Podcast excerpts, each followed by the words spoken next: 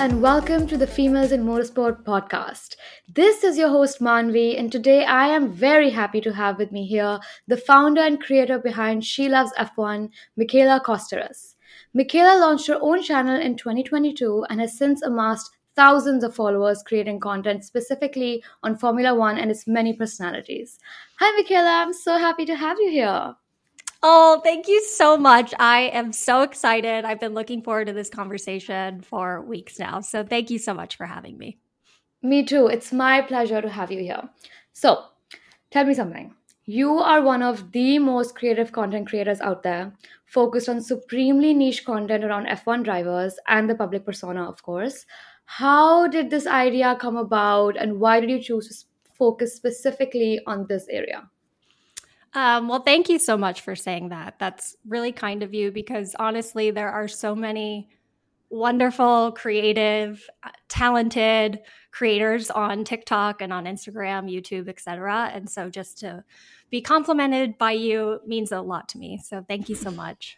Um, as far as the idea came about, I think just generally my personality has always been one that's um, positive, fun, happy, and the Formula One community can be so wonderful, but it also can be really toxic and really negative. And I really didn't want to focus on that. I wanted to bring some lighthearted, some fun, um, really speak in a voice and a tone of things that I'm really passionate about and interested about, and connect that to another thing that I'm really passionate about and interested about, which is Formula One. And so the whole goal was just to make people feel welcomed into this community because oftentimes, especially if you're a newer fan, and especially if you're a woman, you're going to be judged and you're going to be mm. asked to, you know, say the champion from 1957 and, you know, who they beat and what they ate for breakfast. And if you don't know that, a lot of times people will not view you as a le- legitimate fan. And I just think that's so wrong because there's so many mm-hmm. ways to become a fan and en- enjoy a sport and watch a sport and talk about a sport. And we all have a place here as long as you're being respectful.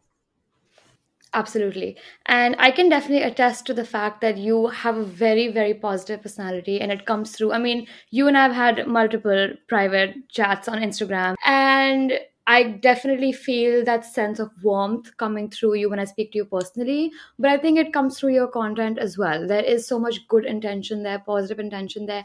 And you don't have to believe me. You look through your comments on, you know, your content on your TikTok and Instagram, you can see that people love what you're putting out there and it is the creativity that's shining through. So I think your mission towards inclusivity is really genuinely helping and people are seeing that. And I'm sure there are people who've seen you and decided, you know, okay, like she's creating amazing content and I can do that too. We're all, you know, bouncing ideas off each other, which is great. And I have no doubt to believe that you're probably an inspiration for so many other content creators out there. Oh, that that just makes me so happy if I've inspired, you know, every time I get a message and someone tells me that they watched my con- content and it inspired them to start their own channels, that makes me so happy because one, it's another person who's talking about the sport that I love so much mm-hmm. and another new perspective, another fresh voice and that's only going to add to this community and of course, keeping Formula One relevant because the content creators day in and day out are keeping this sport relevant, keeping it current, and talking about it in different ways to bring new eyes to the sport. If I'm, you know, me being brave enough to show up on camera and be really honest and vulnerable, I hope that it encourages other people to speak their own truth and um, c- click play because it can be really intimidating in, mm-hmm. you know, a sometimes really toxic place. Yes, absolutely. I love two things you said. Number one is relevance. I don't think people remember that before, I want to say like five, six years ago, Formula One was having a major problem with the fans becoming, like the group becoming a lot smaller, group becoming a lot older. And well, if you look at general global economy, everybody wants to focus on younger audiences, right? That's where the money is coming through for the next 50 years. And I think obviously Formula One, Liberty Media Group, Greenlib Drive to Survive for that reason. And then content creators have really carried the torch, I would say. I think Drive to Survive was great, absolutely, in bringing the sport to so many different eyes. But content creators have continued that trend of people still loving the sport. And it's, it's people like you who are keeping the sport relevant for everybody. People are going on but are able to go on tiktok and instagram and you know twitter and just stay in touch with the sport in that way. There's so many different ways to engage with the sport now which is amazing. And the second thing i love that you said is it takes a lot of courage to put yourself out there. I am learning that now just because i started working with females in motorsport just about uh, like six months ago now and i started off as a writer but i think putting your face and putting your voice is a totally other ball game. Like when I started doing video content on TikTok for females in motorsport, I was shitting bricks. I was like, I don't know what people are going to say. Are people even going to watch me? People are going to think I'm stupid. And you know, now is when I feel I'm starting to get a little bit of like, I wouldn't say hate comments. I wouldn't go that far, but some people like commenting on like, what's with the over the top blinking in your video? And I was just like, okay, like I did not even notice that. No one ever brought that up to me, but thank oh you, I guess. Gosh. I know, uh, but it's like these small things people will pick in you because you have a face out there. And I think courage is such a such it's the right word to describe what it takes to put yourself out there. And I don't think people understand the idea and the uh, concept of vulnerability with content creators. Yeah, definitely. I mean, you're just to put your face out there, to put your opinions out there, and not, you know, not that it's not difficult to create content where you're not putting your face out there or your opinions. Of course, people, you know, it's still your art, it's still your creative mm-hmm. content that you feel protective over. And people on the internet can be really brutally honest and really mean and cruel. And I don't think it's healthy to read hundreds of negative comments or read these things about no. yourself. Um, it, and so that's the really tricky part with content because we live in this space right now where people feel that they can say anything and everything, whether it's yep.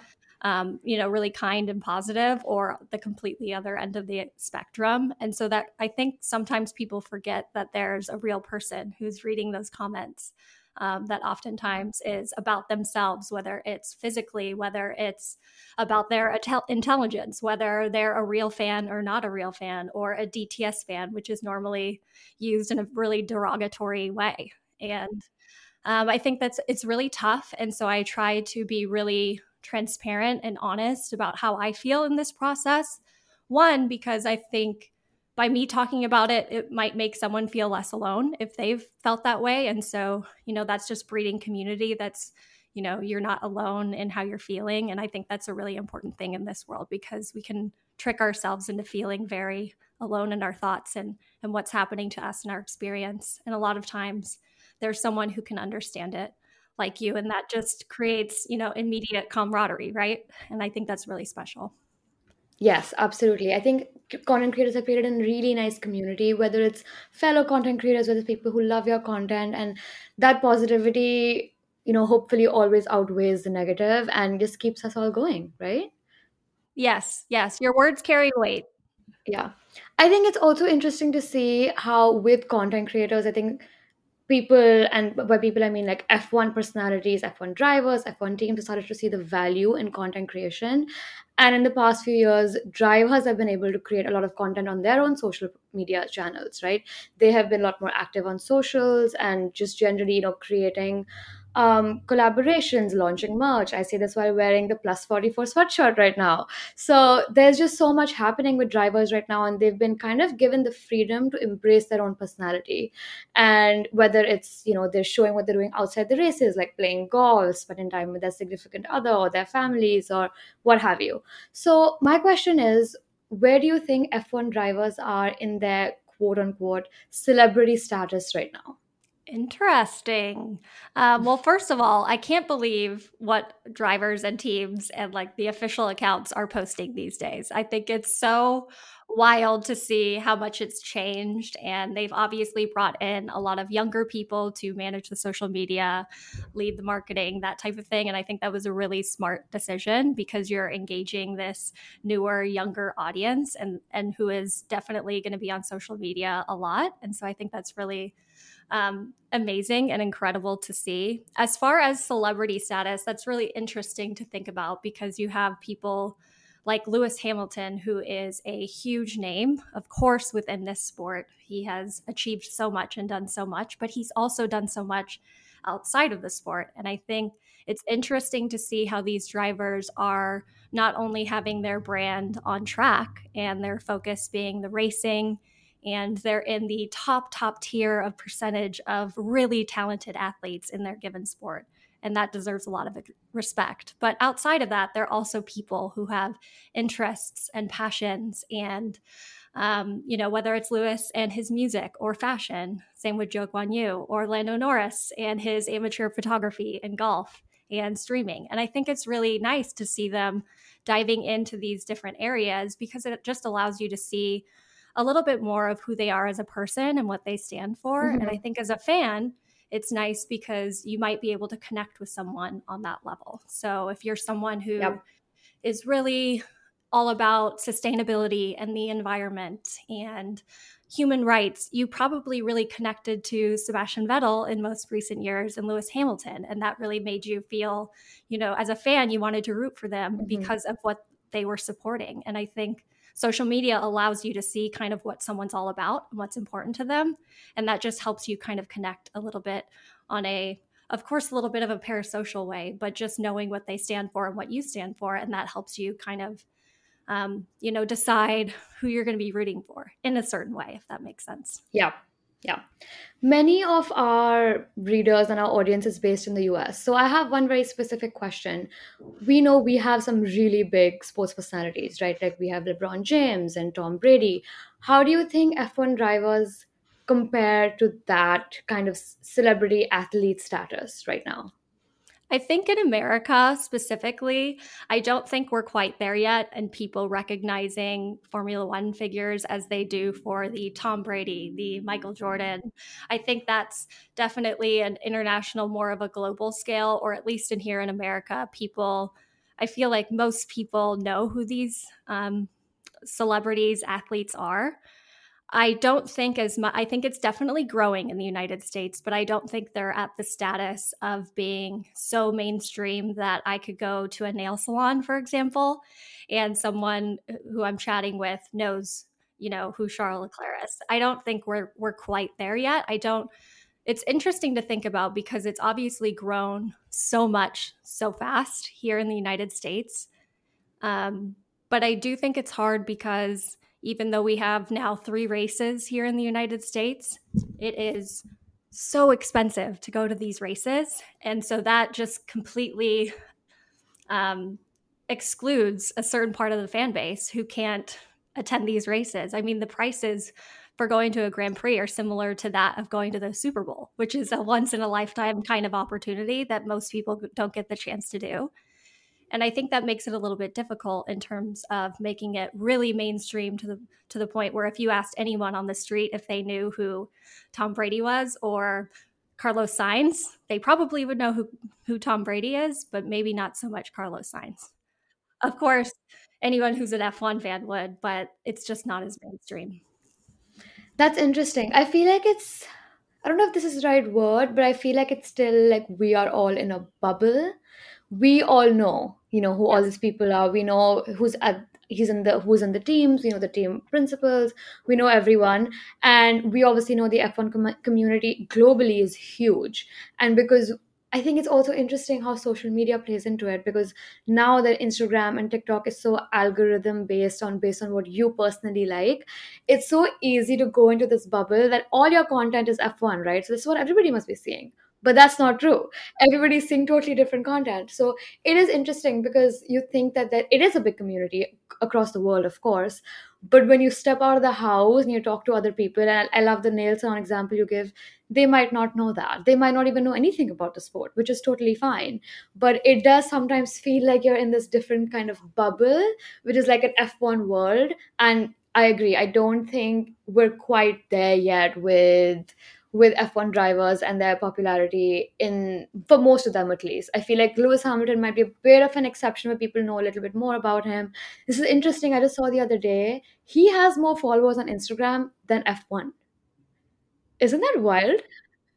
good for him. I think that's amazing, yeah. and it and it shows you know what he's been able to do with his mm-hmm. personal brand, um, which includes him being you know one of the most talented F1 drivers of all time, but yep. also all of the things that he's doing in the community and for fashion, for music. He has so many interests that he's passionate about, and I think that just goes to show that you know, he's talking about so many things that are resonating with people enough to follow him on Instagram. And I think that's crazy. I didn't know that more people followed him on Instagram than the F1 account, but that is that says something to me. Yeah, I agree. I feel like he's really been able to connect. I think connect is the key word. Connect with people outside of the sport, people who might not be fans of the sport, and find different ways to connect with them because I think he definitely has put himself out there in more ways than some other F1 drivers. And yeah, I think authenticity just speaks for itself. And just knowing how outspoken he is about very critical social issues and issues that he's are very personal to him and his entire life that so many other people can relate to is firstly huge for him but also huge for other people. I think people really appreciate everything he's doing outside of it. And there are some other drivers as well. Like i think sebastian vettel is a great example as well. He really you know he does not embrace social media we know that he's not from that school of thought which again is fine uh, but I think it's interesting because I was I, I was talking to Lily Herman um, I love a few Lily. months ago. I know she's great. I love her newsletter. Um, it's funny because she was telling me that she, her litmus test is to see when uh when uh, someone came into the sport by seeing how they feel about Sebastian Vettel. Because if they came in like early 2000s or like mid 2000s, they might still think he's like obnoxious and he's like a little bit pompous, and you know they'll remember Multi 21. And um and somebody came later bit into the sport, they're like, oh, you know, we love his bee hotels and he's just such a kind person. But it is interesting to see how drivers have embraced this, whether it's on social media or not, and in a way just engage with people in so differently. And I think I would go as far to say it's kind of like taking a page out of content creators, right? Because mm. content creators are authentically putting themselves out there. And I think teams are always taking cues from content creators. And now they're finally getting to a place where they're kind of collaborating with them. Like, I think they I would say they're dipping a toe in. I don't think they've fully gone into the pool, but they're dipping their toe in to see who they can collaborate with, what the value mm-hmm. is, how they can connect with teams because it's all new for them too, right? So I and I know you have done a few collaborations yourself with teams. My question is do you think this is like a summer fling or is it like a mm-hmm. full blown romance in progress? Well, I am if anything, a lover of love. I used to plan weddings for almost a decade. Um, I would say I, I really want it to be the beginning of a blossoming romance. I don't know if we're quite there yet because I, I know that there's understandably a lot of hesitation from partnering with content creators because there's a lot of risk and we live in a time where you have to be very careful about what you say and how you say it because it can be taken out of context or you can say the wrong you know say the wrong thing. And you know that can completely change the landscape of how people view you or view a team. So i, I understand sort of that hesitation. I think obviously as a content creator myself and someone who is friends um, whether in person or virtually with a lot of other content creators i hope that um, you know it changes and they become a little bit more you know open-minded to partnering with creators because that's what we do best is create content. And especially if you're someone who is really passionate about the sport really you know you have that emotional connection to it and you have a you know already a built-in audience that is also really connected to F1 and if you are able to sort of find the happy medium to partner with teams and speak to your audience I think that would be really really meaningful because not only does it become maybe a possibility, a goal for other con- content creators if they see people doing that? They think, okay, it's possible for me too, especially if it's a woman or a person of color, then it makes it much more possible, right? If, if you see it, then it then it is possible for you. And I think that's really important because a lot of times we see teams partnering with celebrities or influencers with the big blue check marks that don't know much about F1, if anything about F1. They're one of the people who may or may not know who Lewis Hamilton is or Carlos Sainz.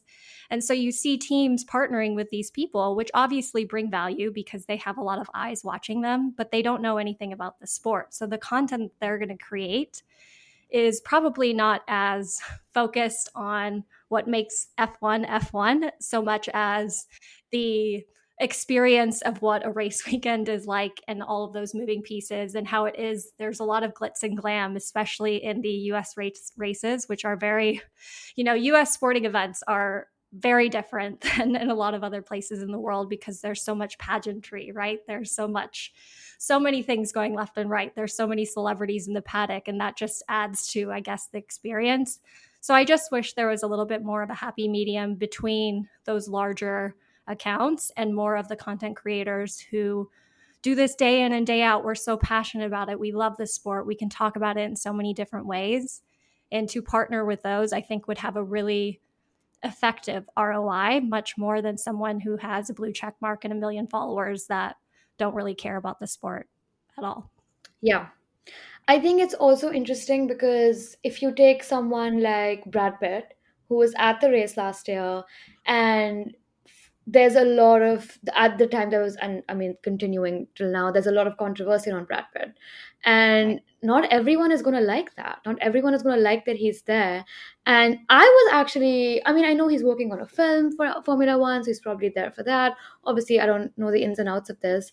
But from a pr perspective and i say this because i work in pr I was a little bit surprised at how much they put him out there on social media and by they i mean teams because to me if i was i don't know i feel like it was people were not happy about it. People were like why is he getting so much time and space in formula 1 yes he's working on a film. And then i don't think he did any favors to himself by shoving off martin brundle. And i think that just created this whole um, realization for a lot of people that yeah celebrities are just you know sometimes not it. Because if they don't follow the sport authentically and it just doesn't come through doesn't nobody really is going on their Instagram pages or whatever, they're not following them to see Formula One content, but somebody is going to an F1 content creator specifically for F1 content. So it just seems like it would be so much better ROI to focus on content creators who can create amazing content, who can create um, new conversations, new narratives, can show things that people have not shown before. Celebrities who are not into the sport will always just have some limitations in terms of creativity because they don't know anything about the sport. So how you know they just wouldn't know how to get there. But with content creators, this is literally your job. So it feels like there would be so much more meaningful conversations coming out of it partnering with content creators definitely meaningful, definitely aligned, definitely people who are going to be more likely to engage with the teams on social media, buy merch, you know, host watch parties, keep talking about the sport, which is only bringing more eyes to the sport, which is bringing more money to the sport, which is at the end of the day, Formula One is a very big business with a lot of big brands, with a lot of money at stake. And so I understand money is definitely very, you know, it's all of the conversation, whether we're talking about the cost cap or whether we're talking about, you know, all of the brand sponsorships and opportunities. But I think there's just, there's something to be said for people that already have a very uh, engaged fan base that is obviously interested in Formula One. And these content creators, I know a lot of them who would do these types of things for free, whereas celebrities, more often than not, are not doing it for free. They're getting paid.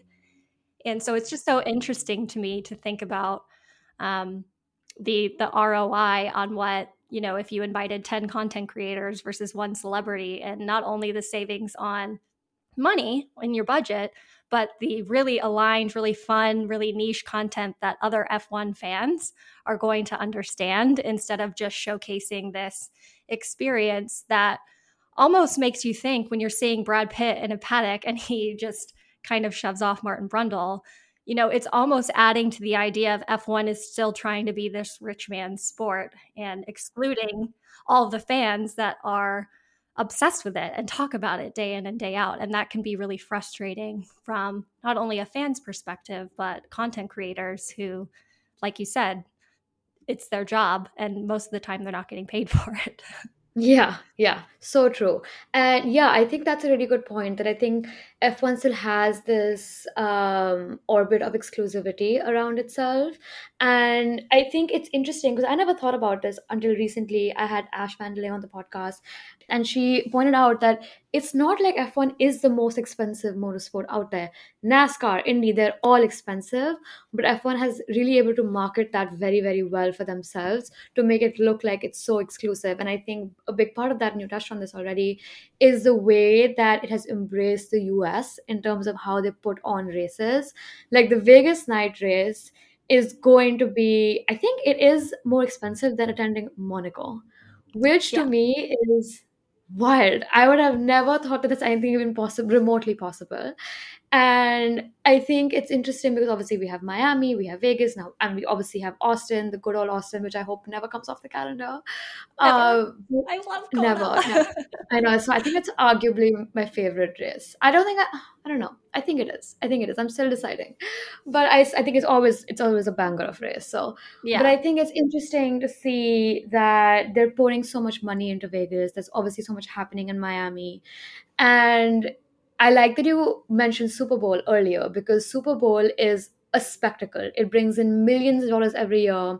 Brands pour in money to get that ad spot, like which is mad expensive, but obviously the ROI must be amazing.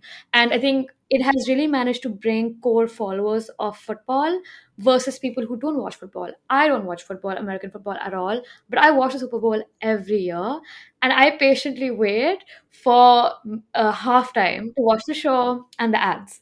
That's what I want to see. And I think they've really marketed that so well. And I I wonder is F1 going to go that route in the US to use all these celebrities or maybe even content creators at some point to create that spectacle similar to Super Bowl? it it does feel like they're moving in that direction, especially with Vegas and Miami on the calendar. There's rumors of New York being added, and there's you know it's it's it's frustrating uh, as someone who is an American F1 fan because it only kind of puts a target on your back as being um, you know, a fan of of what that route is being taken, where there are so many amazing tracks all over the world. Um, you know, for example, the Chinese Grand Prix was canceled again, and I would love to have another Grand Prix back in China. I know a lot of people would love to see F1 back in South Africa. There's so many amazing tracks that fans all over the world who may not be interested in going to the United States for whatever reason or um, whether you know it's price or they just don't, don't want to be here um, because there's so many things going on politically here and you just I, it just makes me sad and, and mad and frustrated that you kind of almost lose what makes F1 F1, which is the exciting racing, the technology, the the fans, the competition. There's so many things that make F1 F1 and of course, if you want to, you know, make it a pageant and do the fun, you know, American type style of things, that's fine. But I just don't want it to lose with the magic of F1 and what the sport really is and what it means. And it would make me really sad if we lost that and focused so much on like the celebrities and the pageantry and drivers who are hired to do hired to be racing car drivers they're not hired to be social media influencers and and nowadays it almost feels like they have to be both and i i can't imagine how frustrating or how hard that is to balance for all of them with millions and millions of people watching them and the sport kind of taking this direction and they're going the other you know it's just there's so many moving parts and i just hope at the end of the day we're not losing you know what makes f1 f1 and why so many people have fallen in love with it hmm That's a really good point. F1 has so many different stakeholders. There's there's the fans, there's Liberty Media, there's you know there's broadcasting, there's uh, teams, there's obviously drivers. There's so many different stakeholders, and sometimes everyone's um, what they want doesn't always overlap. And I think it's interesting to. i think you gave a really good example about how now drivers are kind of you know they have to be have some kind of social media presence it's interesting to see how people sometimes forget that they are first and foremost drivers and that is their job and it's a dangerous sport and we have to respect that. We have to respect the craft we have to respect everything that goes into it. We have to respect the sacrifice that has gone into becoming a formula 1 driver. They have not been they've not had a normal upbringing normal quote unquote but what i mean is to say is that they have sacrificed so much they sacrificed social life they sacrificed there's so much money involved it's an expensive sport their families have sacrificed so much. And i think people forget that and i think it's interesting that people tend to put the blame on content creators for that when actually the blame i don't want to say is on the sport but i think it's more on the perception of the sport.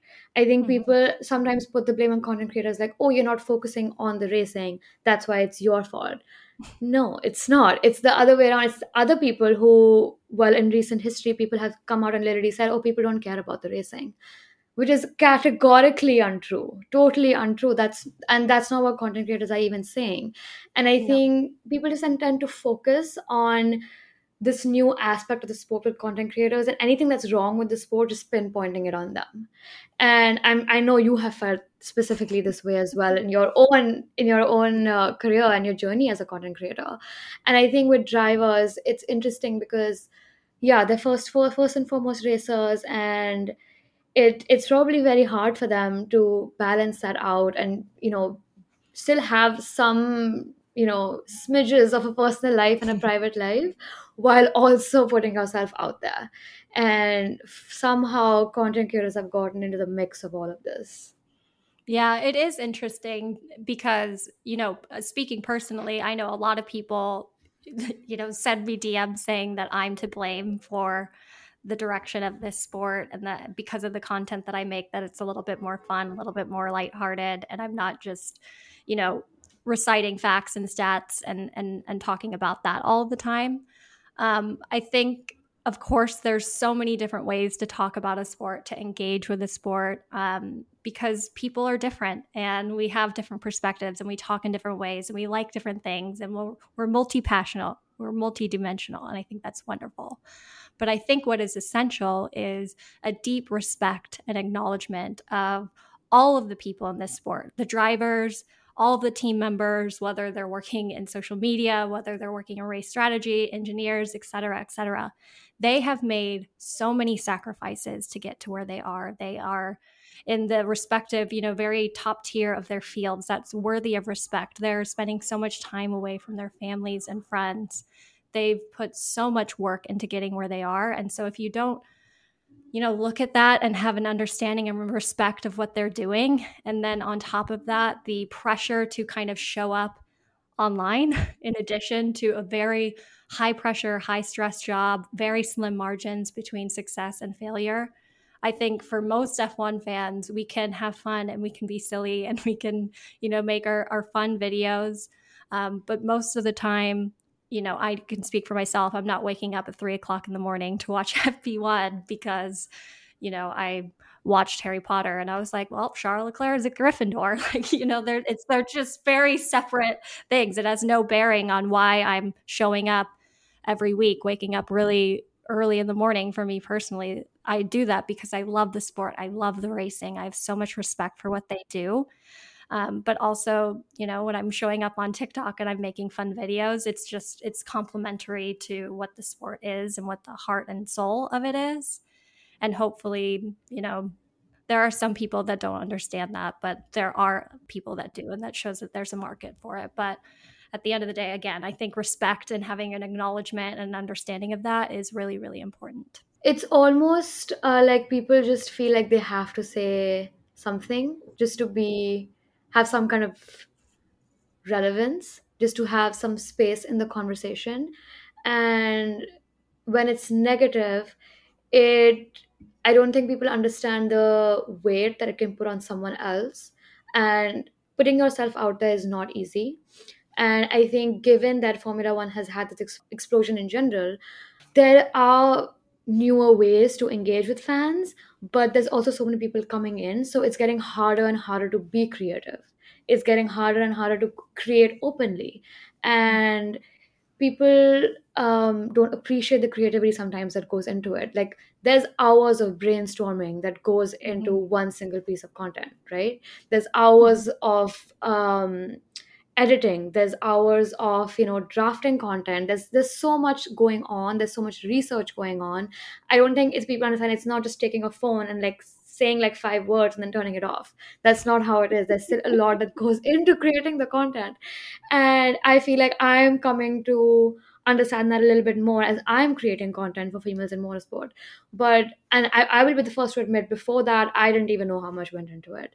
And now I feel like there's so much more respect and appreciation for content creators, at least from my side, that I really hope other people get to understand because it's not easy. It's first of all not it takes a lot of your time. You're it's not a nine to six. Mm-hmm. You're not you know really you know you're, you're not getting paid for it first of all half the time either. You're creating content for free and um, so a lot of people do this as a side hustle. They're not even doing it part of the main job. I'm not doing it part of my main job.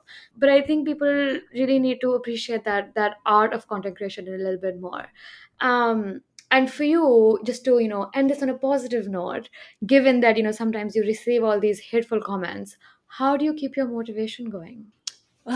Well, sometimes it is really hard. And if I'm being candid, there have been a lot of times where I've just wanted to throw in the towel and quit and go back mm. to my peaceful life of being an F1 fan and, and, consumer of media and not being someone who, you know, is on the receiving end of sometimes really hateful and hurtful and abusive comments and DMs and messages. Um, but at the end of the day, uh, the people, especially in She Loves F1, the community that I've created or that we've all created, I think is a better way to put it because it's not just me, it's the people who are engaging and talking are so kind, so funny, so creative, so supportive, so encouraging, so inspiring and to be surrounded by men and women in this community who lift me up in those hard times. That's so important. And I think that's why I always say your words carry so much weight. Mm-hmm. And so that's why I try to be really positive and fun in comment sections always, because I know what it feels like to get the opposite.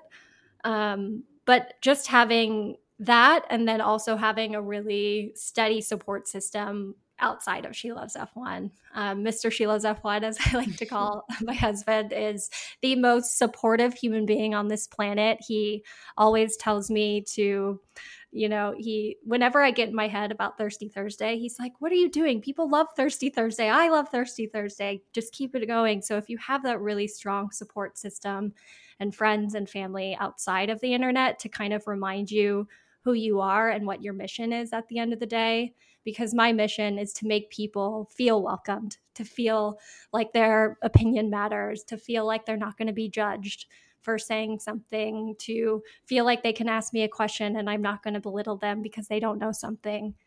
That to me is so much more of an important mission of inclusion and to make people feel welcomed um, than just to throw in the towel and be like, you know what, I'm going to let these people get the best of me. I just, I don't want them. And I think of the F1 drivers who are on the receiving end of so much hate on extraordinary levels. And if they can do that on a much, much more intense level than what I receive, and if they can do that and they can perform at the highest level, um, then I can too. So it's really, so I take a lot of inspiration from how they're able to handle that in real time um, and just applying it to my own life because it's a lot easier said than done that is that is beautiful that you shared that with me. Thank you so much.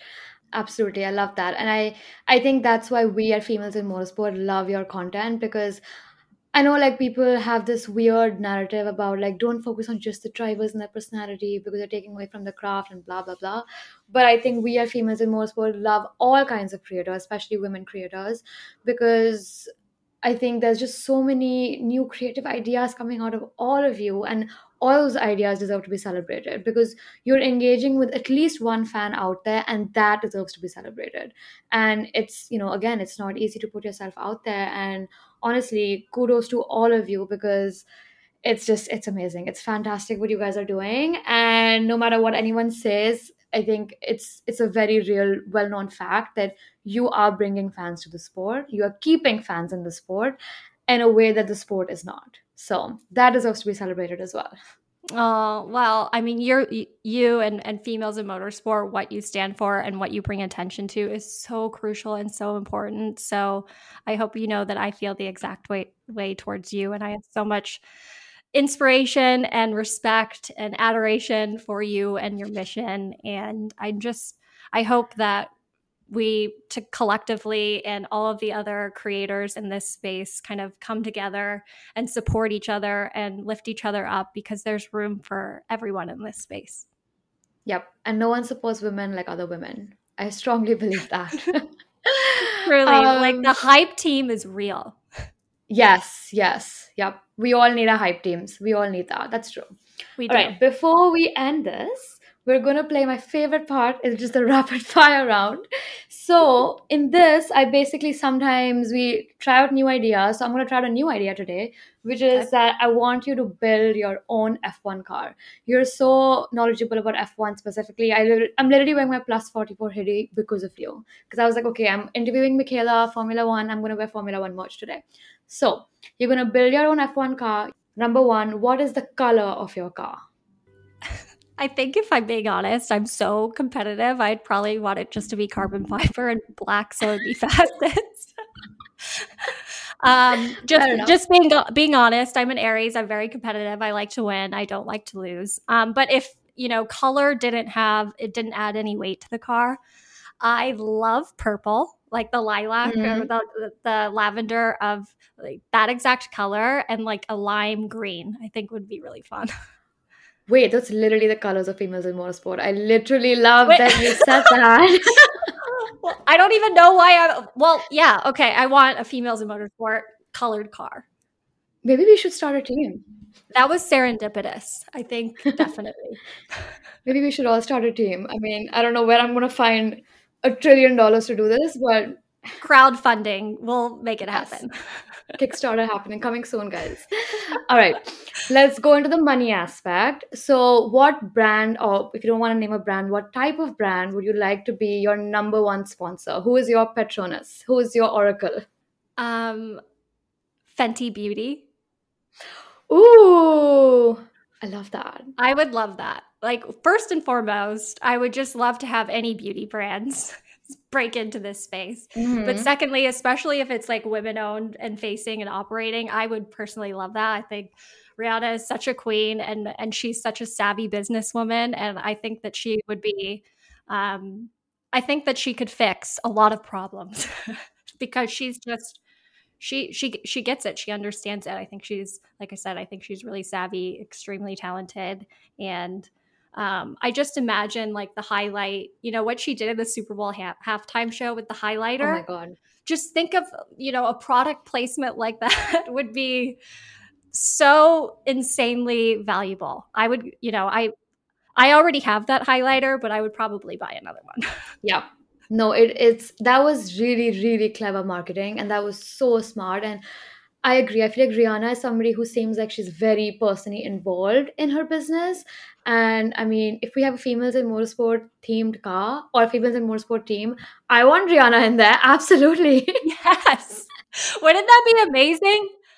Oh my god, I would be I would be so elated. That truly is my own fever dream. So hopefully we can light some candles and manifest it.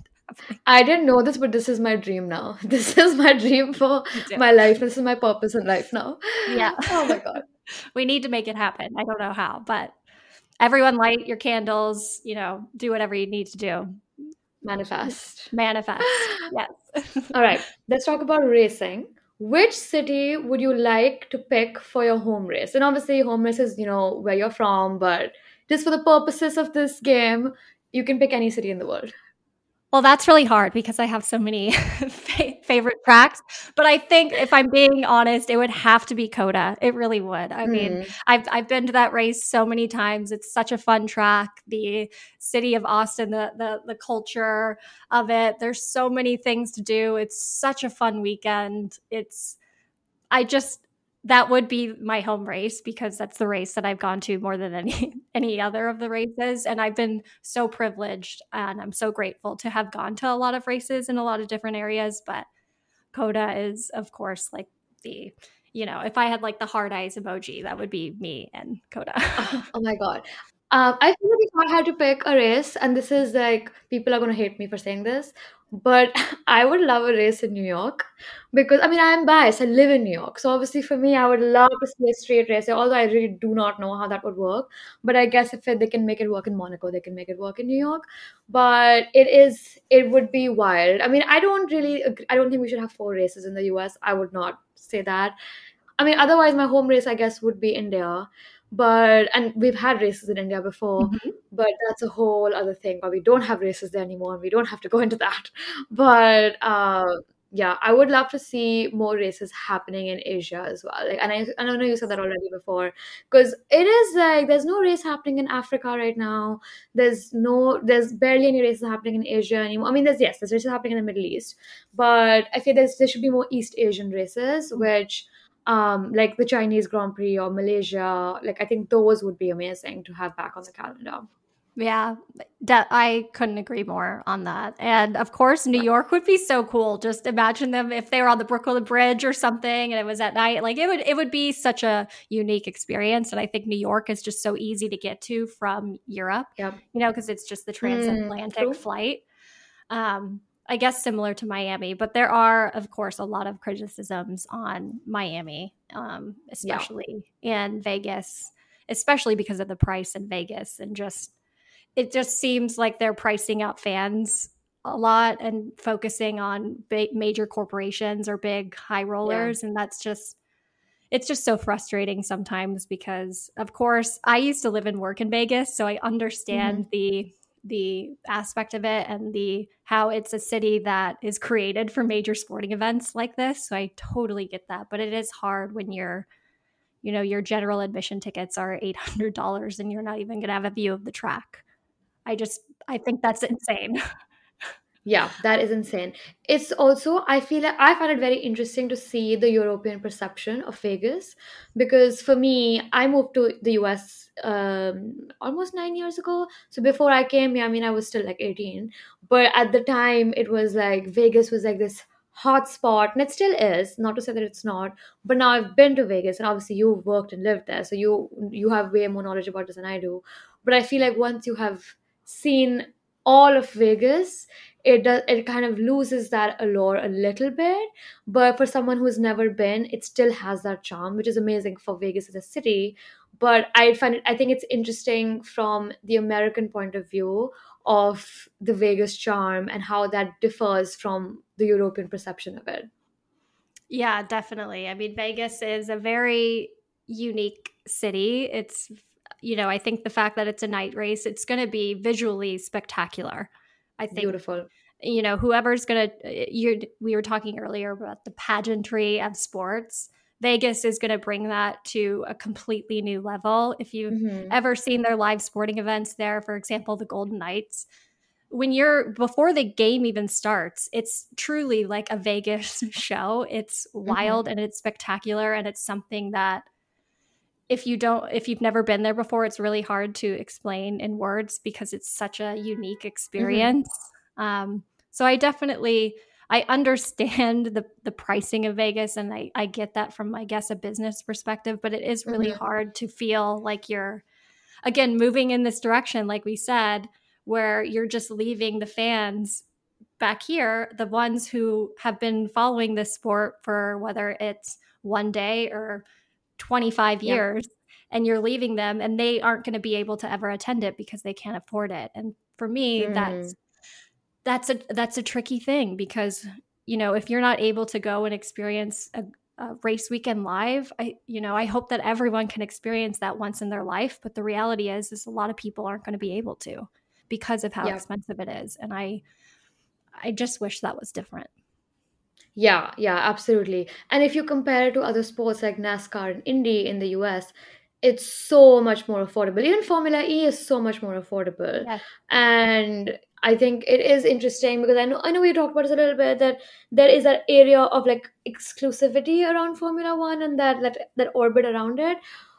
But it is frustrating because yeah, like for us, we just really really want to see a race, and if you can't see it, it kind of I feel like maybe it'll it may even you know fans might not even want to follow Formula One anymore. I think you kind of feel like a little bit miffed by the sport when you can't see it, when it's so expensive. Mm-hmm. And $800 for GA when you can't even see the track seems a little bit absurd and seems like something like even if I had $800 to spare, why would I do that to myself? Why would I go and like see it? And even you can't even see the race, you might as well just see it at home on TV when mm-hmm. you can mm-hmm. actually see what's happening. Yeah. And that's not even including the flight to get there, your accommodation mm. staying there, your food and drinks, which are expensive. I, you know, any merch that you're buying. I mean, it's yeah. really, really expensive. And so people are, are flying to Monaco and spending less mm. money. And that's yeah. kind of crazy to think about. And when you're talking about IndyCar, NASCAR, um, IMSA, MotoGP, there, the level of accessibility at these events, if you've been mm. to, um, a race for IndyCar or NASCAR as an example versus F1, the access that you have is so insane if if yeah. you've been to both because F1 of course is very regimented it's very high level security and I totally get that especially now because it's exploded in terms of mm-hmm. popularity mm-hmm. but when you're at an IndyCar race or a NASCAR race I mean you're liter- you can literally be right there um, you know, yeah. watching the mechanics in the garage and and you're just yeah. in it and it just adds if you're someone who loves racing, it just adds to the experience of it because you're smelling the the rubber and you're just hearing all the sounds and, and people talking and, and it's just it's such a unique incredible experience and and for a lot of the times in F1 you're just not having access to that unless you yeah you know have a VIP pass because you're a celebrity yeah yeah so true we can we can again we can manifest we can hope and pray and keep our yes. fingers crossed we will um, we will definitely yes all right. Well, thank you so, so much, Mikaela, for joining me today on the podcast. I'm sure our audience is going to be so happy that you took the time to speak with us today and speak about all these amazing F1 things. Before we sign off, do you want to tell everybody where they can find you, your socials, TikTok, all the good stuff? Sure. And and again, thank you so much. This has been such a fun fun conversation. So I really appreciate you having me on. Um, if you want to follow me on TikTok, it's at She Loves F1, and then on Instagram, it's at She Loves Formula and the letter one, um, because someone already had that username. So if you want to find me there and you like and you want to smile and you want to have a little bit of fun and you want to feel welcomed and having just a ray of sunshine is the overall goal of my content, then you're definitely more than welcome to come say hello. I try and be as active as I can in my DMs. Oh, amazing. Thank you so, so much. And thank you, everybody, for tuning in today. Thank you. Bye.